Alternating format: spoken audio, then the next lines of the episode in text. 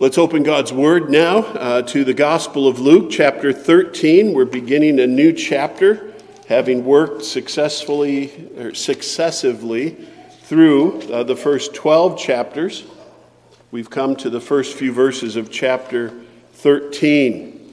And I'll be reading from the English Standard Version of God's holy word as Jesus continues to teach, even when someone raises a, a, a, a bit of current news. Jesus brings it back around to his primary message. Chapter 13, verse 1. There were some present at that very time who told him, told Jesus, about the Galileans whose blood Pilate had mingled with their sacrifices. And he answered them, Do you think that these Galileans were worse sinners than all the other Galileans because they suffered in this way? No, I tell you. But unless you repent, you will all likewise perish. Or those 18 on whom the tower in Siloam fell and killed them, do you think they were worse offenders than all the others who lived in Jerusalem? No, I tell you. But unless you repent, you will all likewise perish. Thus far, we read in God's good and holy word. May He bless it to all who hear and believe and obey His word. Amen. Amen. Well, we just sang Count Your Many Blessings on this Harvest Sunday as Thanksgiving reminds us uh, that day on the calendar that provokes us to be filled with gratitude and to give thanks, hopefully, giving thanks to the Lord God above. We should be counting our blessings and giving Him thanks. Let's make sure to do that publicly and as we gather with friends and family. Yet I wonder if one of the things people get thankful for are those things that didn't happen to us. Lord, I'm really thankful that I didn't miss my plane. I've had a couple of close calls. Lord, I'm really thankful that I didn't lose my job. I know Bob lost his job. Lord, I'm really thankful that I don't have cancer. I know Sally's got it bad. Do we do that? Do we see ourselves in relation to others and somehow feel better or feel blessed or count that as some kind of a blessing? Or how about this? Perhaps with the approach of the holidays, you're getting out to church more. And as you're sitting in church, uh, you can say, Well, I'm not here as often as the others, but I'm here today. I must be pretty good. I feel a little righteous. I feel better than if I had stayed home. Sometimes our thinking about ourselves can get so self centered it becomes distorted, and our view of tragedies can become detached and distorted. You know, in this passage, and, and, the Lord just moved us through the book of Luke, so we're here in chapter 13 at just at the pace we're at. This is the Lord's doing, that this is our text for this week. And it's interesting to see that as Jesus has been teaching and encouraging people to be ready for the return of Christ, for the day of judgment, to hear the good news, get right with God, all sorts of wonderful things. As Jesus presses the listeners with them, some share their thoughts. Well, what about those guys? Those guys are really bad. You know what Pilate did? Or I must not be as bad as those who got hurt or killed. Jesus seizes upon the thinking of the day and brings it back with some truth about tragedy, and truth about death, and truth about the mercy of God that calls for people to flee to Him as a refuge now, before tragedy comes, before death approaches. Jesus engages on these topics, uh, even unpleasant as they may be. I know there are certain things we, we typically won't talk about around the Thanksgiving table politics and other things. Jesus says now's the time to talk about these things as he brings us to this passage of his holy word. The first heading of our reflection is just to set the stage and give us the context. Now is not a good time question mark is it a good time you know that phrase now is not a good time is often used as a dismissal or deflection when you really don't want to talk when you don't want to have to think about something you don't like what someone else is bringing up and you don't want to deal with it. You don't want your ideas to be challenged, perhaps. And you may not want to deal with them later either. Sometimes it can be a very disingenuous rebuff. Now's not a good time. Jesus wants to engage those who are asking him questions and those who are talking, but he doesn't necessarily want to talk about and reinforce their thinking, he wants to correct it. It is a good time. What had Jesus been talking about recently? Well, if you've been with us, you know that in chapter 12, Jesus had covered many things. That's a nice long chapter. He said, Beware of those Pharisees who are religious for religion's sake. Instead, fear God, trust in Him, and don't be anxious. In the middle of chapter 12, there's that wonderful passage about uh, do not be anxious about your life or what you will eat or about your body or what you will put on. Life is more than food and the body more than clothing. Jesus has wonderful, liberating good news. He's been talking about that. That's his mission. He came to make the Father known, he came to proclaim peace. Luke's gospel is the one that has those angels singing back in Bethlehem. Do you remember the tune? Peace on earth among men with whom God is pleased. A Savior is born. We'll get to that and we'll talk about that as Advent and Christmas draw near. But Jesus was bringing up topics primarily of good news, of hope, and helpfulness. He was teaching and he'd gathered a great crowd, and he had confirmed his teaching by performing many miracles and the Gospel of Luke in particular sets out an orderly account of the teaching and ministry of Jesus so that we know our faith in him is not in vain. Those are the recent topics of discussion. Yet, in the midst of all that teaching, Jesus just wasn't discussing and declaring, he was making some demands. If you know Jesus, you know that he just doesn't come a long time to spin a yarn and entertain you. He comes to direct you. And the Son of God, in his teaching, makes clear what God's will is. And so, even just looking back at chapter 12, where we've been for many weeks, he says, uh, um, Why don't you uh, interpret the times? Are you ready uh, to settle and get right now with God? Verse uh, 35, he said, Stay dressed for action and keep your lamps burning. The Master's coming. Jesus made many demands upon the crowd, and he stirred them up, and he even called them hypocrites for being on the fence when the evidence of who he was and what God was doing was so clear. The very previous verses at the very end of chapter 12, he had said this uh, as you go with your, it's a little parable about uh, a lawsuit, but he's really pressing those followers to realize that they're indebted to God and they should settle up with him. He says, As you go with your accuser before the magistrate, make an effort to settle with him on the way, lest he drag you to the judge and the judge hand you over to the officer and the officer put you in prison. I tell you, you will never get out until you have paid the very last penny.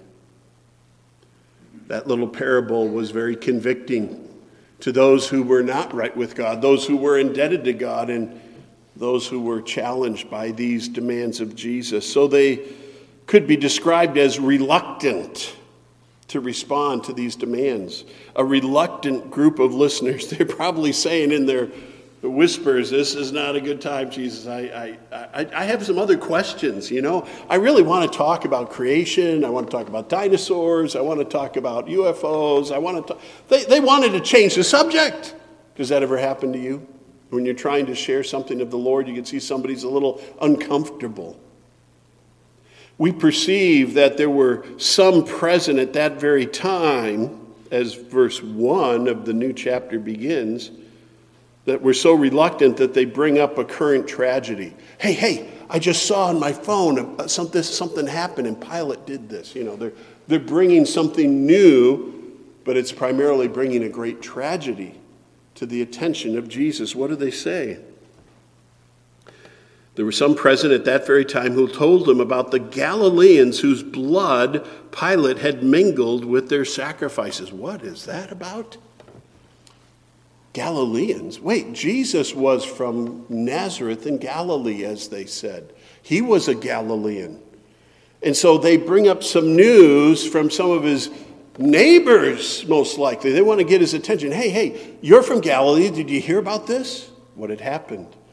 Pontius Pilate, the ruler of the area who was notorious for being quick to pull the execution trigger when he wanted, apparently he mingled the blood of some Galilean worshippers with their sacrifices.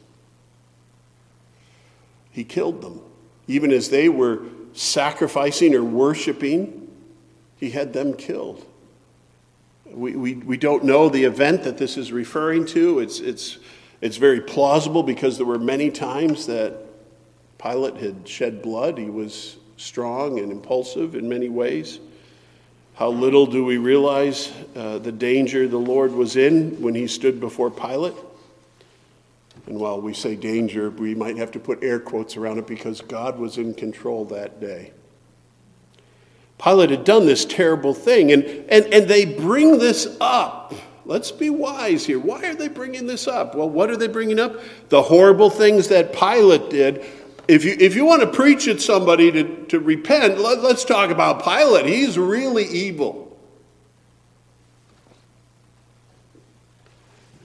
People who might be uncomfortable with their own track record of loving their neighbor might talk about somebody who's really bad as a distraction.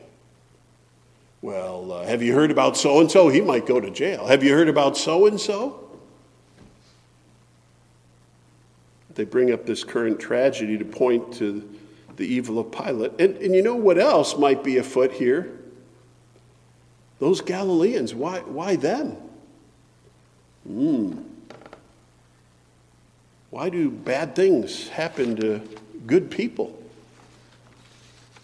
They were distracting at best and not thinking of their own standing before the Messiah who was standing before them. So, what does Jesus say when they bring up this bit of news? Verse 2 And he answered them Do you think that these Galileans were worse sinners than all the other Galileans because they suffered in this way? I hope if you are a Bible reader, that you really pay attention to what Jesus says and, and what he doesn't say, and, and pay attention to how he says what he says. He's asking a question, and he's asking them what they really think. He's saying, Do you really think that? He, he has an understanding of what they're assuming. This word Jesus uses, he uses it twice in this passage, doesn't he? Think. Do you really think? One of the takeaways let Jesus call us to think. There's a good time to rethink what we thought we knew. So, twice now, Jesus says think. He calls for rethinking. And it's not just here, dozens of times, Jesus calls people to think in the scriptures. You'll find it everywhere. Because you know what? Christianity is rational, it takes evidence, it takes the revelation of God, and has to understand the propositions that it hears and respond. And either Jesus is telling the truth or he's not. And he is telling the truth. Here he says, Do you really think that? This word think in Greek can mean think or imagine or suppose, or it's often translated presume. It seems to me like it's superficial thinking.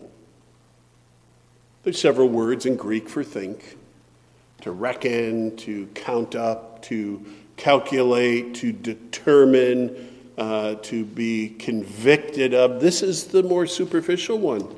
To imagine, to suppose. It's kind of like that quick trigger thought. Presume. Here's two examples of this word think. It's used in Matthew chapter 3, verse 9. Matthew chapter 3, verse 9. And do not presume to say to yourselves, We have Abraham as our father. For I tell you, God is able from these stones to raise up children for Abraham. There, the word is translated presume. Don't presume to say to yourselves, We have Abraham for our father. We don't need to respond to your ministry, your witness, your preaching. And you remember back in John chapter 3 that it was the, the ministry of, uh, of John the Baptist who was calling for repentance. And there he says, don't be presuming just because you're Jewish that you're okay. Don't be presuming because you're an American Protestant or your parents belong to a church that you're okay. Or in Matthew chapter 6, verse 7, the same word think is used. Uh, and this is Jesus in the Sermon on the Mount. He says, And when you pray, do not heap up empty phrases as the Gentiles do, for they think, same word, they think that they will be heard for their many words. They just assume that the more I pray, or the more eloquent that uh, the tongue of my mouth expresses itself to the Almighty, I will be heard. Jesus says, you really think that? I would rethink that, is what Jesus is calling for. But you know, we do this every day. When you're scrolling and deciding what news article to read or, or what might be true on social media, you're making very quick judgments. You do this every day. And a lot of it's just little things, so it's not a big deal, but some things are a big deal. And God gave us an incredible brain. And He gave us plenty of time, especially in modern times where we have uh, work saving conveniences. We have plenty of time to take a minute and think. But here, the Lord Jesus teaching as he's on his way to Jerusalem, teaching the crowds, he wants those people who want to talk about a tragedy, talk about others instead of themselves. He says, it's time to think. And Jesus wants to expose false, presumptuous thinking. That's what preachers try to do, and it's not easy. We are so good at guarding ourselves and defending ourselves. So we might say, now's not a good time, or we might just come to a quick assumption and move on. My friends, God's Word, the Bible, the whole existence of the Bible is to say, come, read, learn, and rethink what you assume. The Proverbs will tell you there is a way that seems right to a man, but in the end leads to destruction. Do not lean on your own insight. This is what the Bible says. Think about it. We all think the best of ourselves, right? Are you willing to rethink? Are you willing to hear what Jesus says? Are you willing to open the Bible, read it, and give it a chance? I hope so.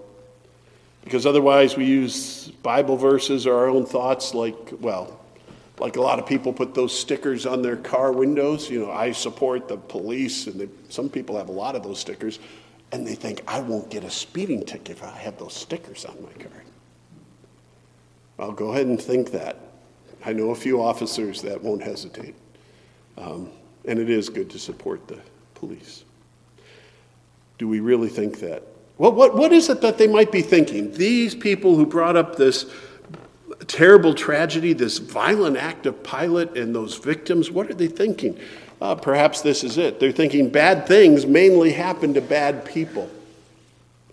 Bad things done by bad people mainly happen to people who deserve it?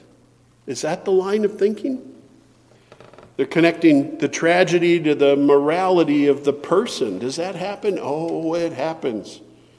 You might be familiar with an Old Testament character named Job. What is Job famous for? Don't say his suffering. Job comes to our attention in the first chapter because God says there's nobody like Job. He has done the best job of living rightly before me. That's what Job should be famous for. There's no one like Job. Can we work on that? Re, uh, recasting, rebranding Job? Because that's what the Bible tells us. God was so pleased with Job. And it was the devil who questioned it and wanted to undo it and wanted to test it that said, let's put that to the test. And that's what happens. And Job and God win. Sorry to spoil it. You read the end, Job is, after all his suffering, he is still blessed by God. He is still believing in God, and the devil's on the run. But think about how Job was treated by his friends when he was under those afflictions. What did they assume? What did they think? Well, I'll give you one sampling of it because you may not have read Job recently. When his three friends, and we might put friends in air quotes, right? The three friends show up to really grill him and accuse him and to, to really push him around because they assume that these bad things are happening to you because you did something bad Hear how uh, chapter 8 begins, for instance. A few words from his friend Bildad the Shuhite. He answered and said, How long will you say these things, and the words of your mouth be a, a great wind? Does God pervert justice, or does the Almighty pervert the right? If your children have sinned against him, he has delivered them into the hand of their transgression. Job, your children were all killed because they were sinners. And you should stop hiding, Job. These bad things are happening to you because you sinned. They're making this connection in their own self righteousness that you did something worse than I did. So this has befallen you. Just remember that the counsel of the friends in Job is a mixture of truth and error that they don't always have the right view of life. So, Job's one example of this presumption being used to not help Job. In the New Testament, there's a very clear case of it, and I'll again point you to the Gospel of John, chapter 9. You can, I would say, read the, the whole chapter for yourself this afternoon if you'd like, but it starts out very quickly and very clearly. Jesus comes along, well, the story itself is pretty self evident. So, from John chapter 9, just a couple verses at the beginning. As Jesus passed by, he saw a man blind from birth. And his disciples asked him, Rabbi, who sinned, this man or his parents, that he was born blind? What's the assumption? This man was born blind and is now grown up because he did something very sinful and God is punishing him. Or perhaps his parents. You see, that's the thinking that's prevalent in the world then and still today. Bad things happen mainly to bad people. Jesus answers in verse 3, right on the heels of their question, he answers it this It was not that this man sinned or his parents but that the works of God might be displayed in him. A sovereign God works even the, the painful consequences of the fall, the brokenness of creation. A sovereign God works those things for his glory. So if you know someone who's expecting and there's a birth defect, encourage them. Uh, God, it doesn't mean somebody's done something wrong. God can and does orchestrate these things for his glory. So Jesus wants to challenge this presumptuous thinking because these presumptions lead us to false conclusions. For instance, oh, I'm not as bad as that killer. I'm not as bad as Pilate. So if God grades on a scale, I'm pretty good. That would be a false assumption. Or if they say, well, bad things aren't happening to me, I must be okay right now. Phew, that was a close call while I was driving. God must really like me. I didn't have that accident. I, I didn't get laid off like those guys. This is the way we justify ourselves and begin to think, connecting circumstances with our moral standing. As Pastor Douglas Milne says, disaster is no gauge of the degree of sinfulness. Or as someone else has plainly put it, not all suffering is caused by someone's sin. Jesus said that. We should be clear about that. There is, we would say humanly, a randomness to the brokenness of this world. We know that under the sovereignty of God, all things happen according to his purpose. It's not always because of an individual sin that something bad happens. But the people bring this up to perhaps distract Jesus. Perhaps they didn't know the term, uh, they were already believing in something that Middle Eastern and Eastern religions and philosophy called karma. Hinduism and Buddhism all talk about karma. And if you do any research at all, you know that there's multiple layers and definitions and types of karma in those religions. It basically says that what happens to you in life is because of your previous behavior. Karma has this principle of causality as action and reaction. If we show goodness, we will reap goodness. And it's just as simple and fatalistic as that. It's really odd because it seems to undo morality and turn it into utilitarianism. But we're not here to talk about karma. Jesus wants people to think do you really think that they were worse sinners? Do you really think a certain way about yourself because of what you see happening over there? I remember the game show probably too many years ago now who wants to be a millionaire? And they're answering questions and, and they might win a million bucks. Back when a million bucks was something. And the host would ask at critical junctures you, you know what the host would ask is that your final answer i think that's what jesus is trying to get through to these people you really think that is that your final answer? Is that what you're hoping on for eternity when you die and stand before God? Your presupposition is going to serve you? Is that your final answer? Jesus just asks people to think. He calls for it here in this text, and he wants us here today to think. And his answer, by the way, is also given. He not only says uh, in our text back in Luke 13, Do you think that they were worse sinners? But he says this in verse 3 No, I tell you, they weren't worse sinners. But unless you repent, speaking first per, or second person plural to the people that are asking him, unless you repent, you will all likewise perish. The emphasis isn't on likewise that they're going to be a victim of a violent act. That's not Jesus' point, but that we will all die. Everyone, actually, will perish. You see, Jesus uses his rhetorical question uh, to attack this popular view that tragedies and physical ailments were due to personal sin. His answer is no, there isn't that connection. Phil Ryken says, In all our distress, we sometimes fail to see the real tragedy, which is that we're all going to die. In a disaster, he says, death comes all of a sudden.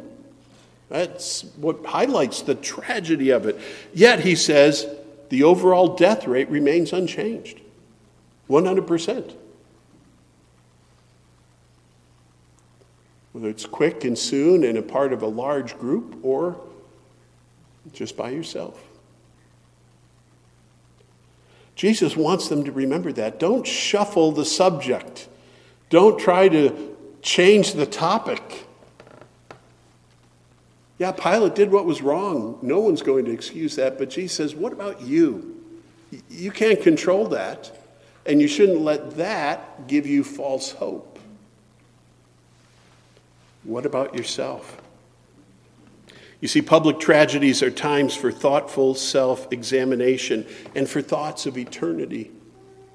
The older I get, the more I pay attention when all of a sudden a famous actor, uh, well loved by so many, dies. He's a decade younger than me. And he dies in his hot tub in California, a successful guy, having done a lot of nice things too.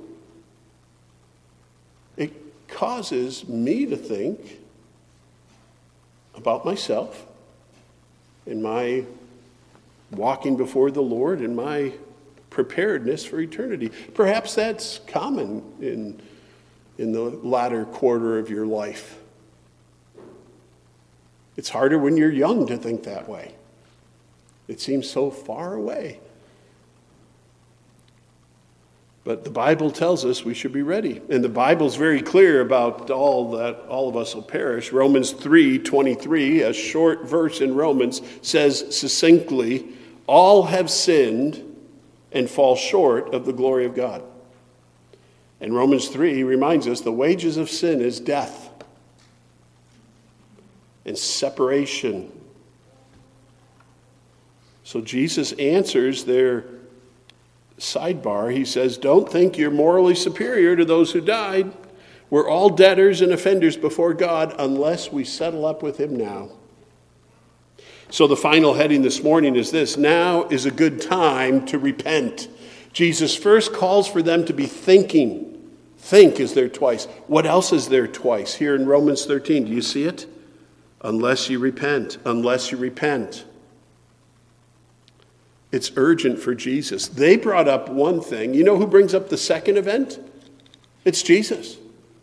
They brought up this intentional wicked act and tragedy of Pilate, but what does Jesus go on to bring up? Verse 4. He says, Or, you're talking about the Galileans where I'm from, you want me to engage with that. Let me bring it home closer to you guys who live here around Jerusalem in Judea, where Jesus was heading at the time. Those 18 on whom the tower in Siloam fell and killed them. We don't know the exact event here. There was a pool of Siloam and a, in construction, obviously, in the city. Perhaps it was a construction accident. Jesus brings up something that seems random something that is apparently accidental. So it wasn't done by Pilate, it was done by an act of God. Jesus says, You want to think about events? I, I can point to anything. And he points to this and killed them 18. Do you think that they were worse offenders than all the others who lived in Jerusalem? No, I tell you. But unless you repent, you will all likewise perish. Uh, he says we can point to people dying, uh, uh, horrible victims of terror or tragedy, or by accident. It doesn't change the rate of death. We will all face God. So he says here, in conclusion, now's a good time to repent. Jesus is speaking so urgently. He not only says it once, but he brings it up a second time. At the end of chapter 12, he had used that little parable to say, Now is the time to settle your debt with God. The wages of sin is death, but the free gift of God is eternal life, salvation by grace through faith in Christ. It's important that we settle up and repent. What is repentance? Well, it's a call for, we can give it three words. I, I like. Uh, the condensed version by Phil Ryken, the three words he gives, they all begin with the letter C confession, contrition, and change. Repent in Greek means change of mind.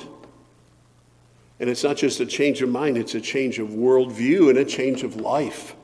To look at something afresh and turn from your previous wrong thinking. So, this is a wonderful context to explain repentance. And it involves confession. If you're going to repent, you need to say, God, I have sinned against you. Uh, you openly own your sin. If you're going to ask a, a, relative a friend that you've hurt for forgiveness, you know what? You need to say, I'm sorry I said that hurtful thing that I said. I'm sorry I hit you. I'm sorry I, I told someone else a lie about you. You just own the sin. See if you can identify it. Because if your thinking has changed, you see your behavior for what it is. You don't come up to say, Well, I haven't been lying about you like he's been lying. He's been lying a lot more, so mine isn't so bad as him. That's the deflecting. Don't think that way anymore. Think soberly, confess your sins, openly own them. Ryken says the second aspect of repentance is be contrite. Contrite. That speaks of your heart, not just your mind and your mouth confessing your sins, but be sorry for what you've done or failed to do. Let me ask if you've repented or asked for forgiveness, have you really grieved? Have you really felt sorry for what you've done? Not sorry that you got caught. Boy, I know that one. You know, the whole hand in the cookie jar thing. The famous story around our house as Christmas was approaching, I knew where my parents hid the Christmas gifts. And one year I peeked in their bedroom closet and there was something as big as the communion table in there. Oh my goodness, what is that? It was already wrapped. I had to check it out. Again, this is the 70s. Peeled back the corner of the paper. I was mischievous. Saw that it was a fresh new game out called Electric Football. The Packers versus the Bears. I peeled back more paper so I could see the big picture, and it was a beautiful picture. And with the paper off, the lid would come up. I had the lid up. And I had my brother in the room, and we were already deciding who would get to be the Packers when my dad walked in. Uh, the nicest thing he said is, We're not going to tell your mother about this. But there was punishment. I was sorry I got caught.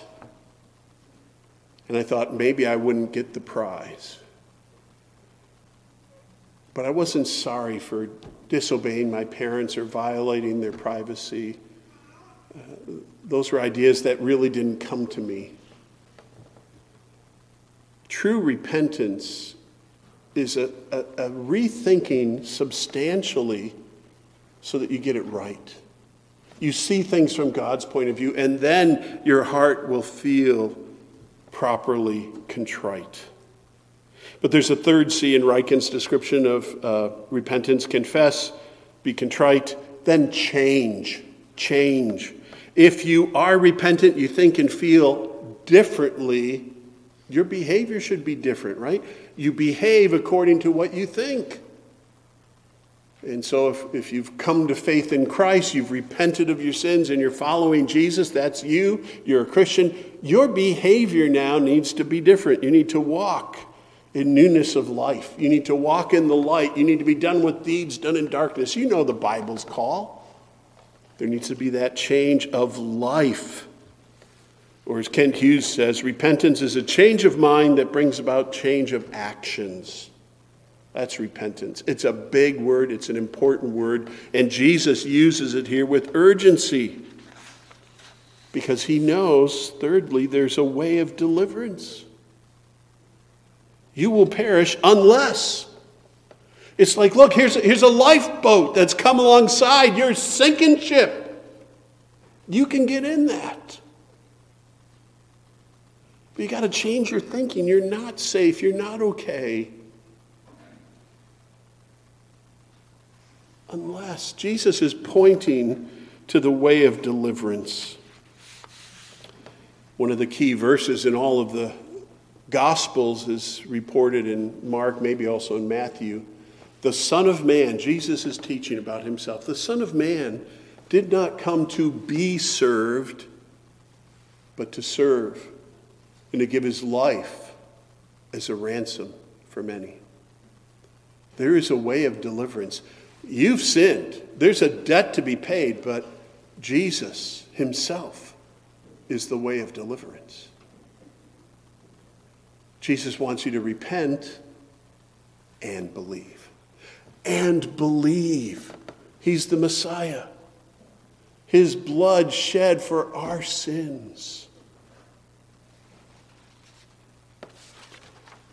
In closing, let me just summarize these main important points from this passage, which talks about death and people getting crushed by falling buildings. It seems like it's right out of our headlines sometimes. Jesus wants us to see the mercy of God, There is a call to repent and believe here. There's a way of escape for our own soul. Because the greater tragedy is that all will perish apart from this lifeboat. We call it the ark. Just like Noah built a, a boat of deliverance, that's a biblical picture of what Jesus would be for his people. Come unto me, I will give you rest. Come unto me, I have the waters of living waters of salvation. I am the way, the truth, and the life. No one comes to the Father but by me, so get in my boat. Do you see the mercy of God even when Jesus preaches repentance? I'm thankful that Jesus told us and warned us and spoke the truth. Better mention that on Thursday. I'm so thankful for a Bible that tells us the truth. Another takeaway from this passage, I think that Jesus was trying to get through to these questioners who were following. Don't view this life as the ultimate reward. They think, wow, th- those people died early or they died a horrible death. They, uh, is that the worst thing that can happen to you? Jesus had said just in Luke chapter 12, so it must have been either a day or two before this don't fear those who can kill the body only. Fear him who can kill body and send soul into hell. There is a greater life to be considered. That's eternity, eternal life. Things do happen in this broken, sinful, cursed world. Creation itself groans with us. We're not alone in our pain and our sadness. It's oh so real. There are tears in this world because of human sin. Generally, the world is fallen and broken. People need cataract surgery. People need cancer treatments. People lose loved ones. But this life is not all there is. Jesus teaches us to live for eternity and not perish eternally. And again, the third and final takeaway here is that Jesus speaks with such urgency don't delay in believing and obeying Jesus. Think on the things that he said today. He's orchestrated time and space to the listeners here and online to say, don't think and presume about yourself. Rethink, repent, and get right now. And life is oh so sweet to know the Savior, to have a hope of heaven. And Jesus wants us to not delay, but come. Let's pray. Heavenly Father, we thank you for your word. We thank you for the gospel of Luke, so carefully put together for us by uh, your servant. We thank you for the truth telling of Jesus, who constantly points us to what we should be thinking about. He tries to free us from our self centered, broken thinking. Father, help each one here think and rethink clearly. May your spirit be our guide, the spirit of truth. And may we perceive the teachings of Jesus as good news May we avail ourselves of this opportunity to believe and obey, to trust and to hope in His Word. Father, do these things for your glory, we pray. In Jesus' name, amen. Amen. amen. Let's close with a